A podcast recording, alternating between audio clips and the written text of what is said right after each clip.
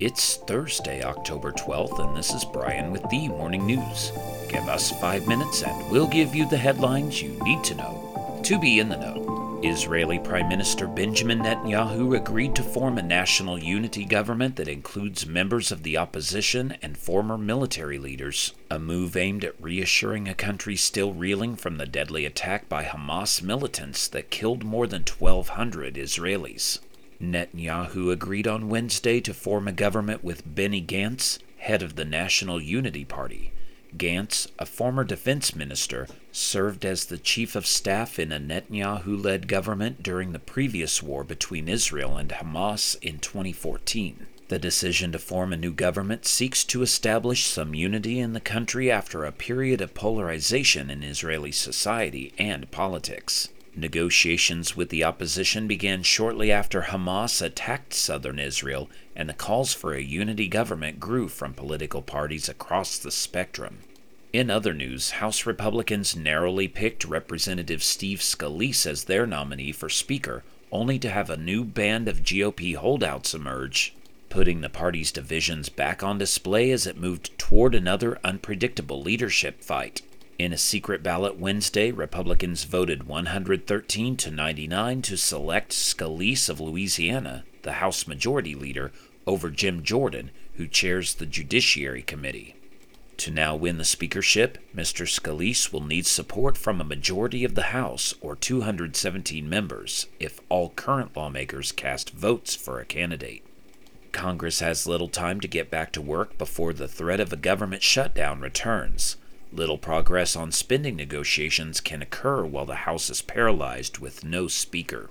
Around the world, on Wednesday, Ukraine's security service identified the two brothers as suspected informants who helped Russia carry out a missile strike that killed more than 50 people at a funeral in Ukraine last week. The security agency, known as the SBU, said Volodymyr and Dmitro Mamon provided the time and location of a Ukrainian soldier's funeral to the Russian military, which struck the gathering at a cafe with a ballistic missile.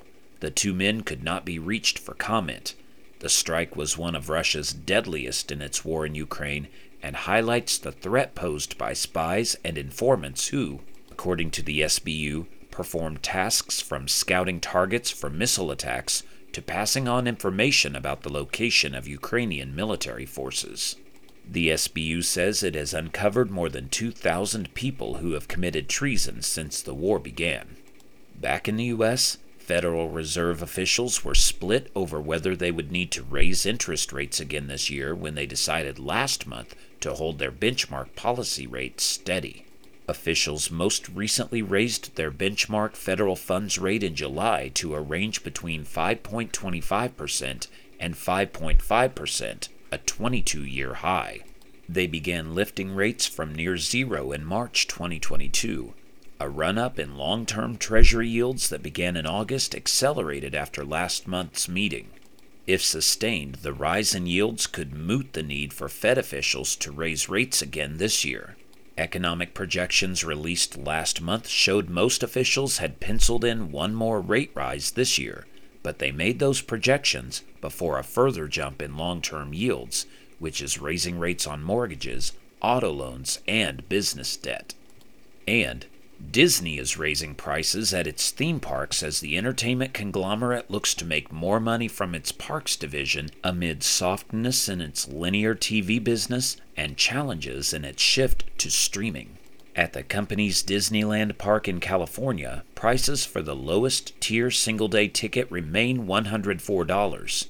On the most popular days, though, Disneyland is raising prices by more than 8% to $194.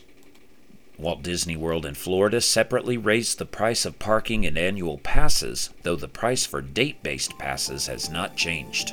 As Disney contends with accelerated cable cord cutting, which has hurt its legacy TV business, and grapples with a costly transition to streaming, its theme parks have become a critical financial engine. Now you know, and you're ready to go with the morning news. Share this with a friend and subscribe to us wherever you listen to your favorite podcast. You can also sign up for our newsletter at themorningnews.com. Thank you for listening.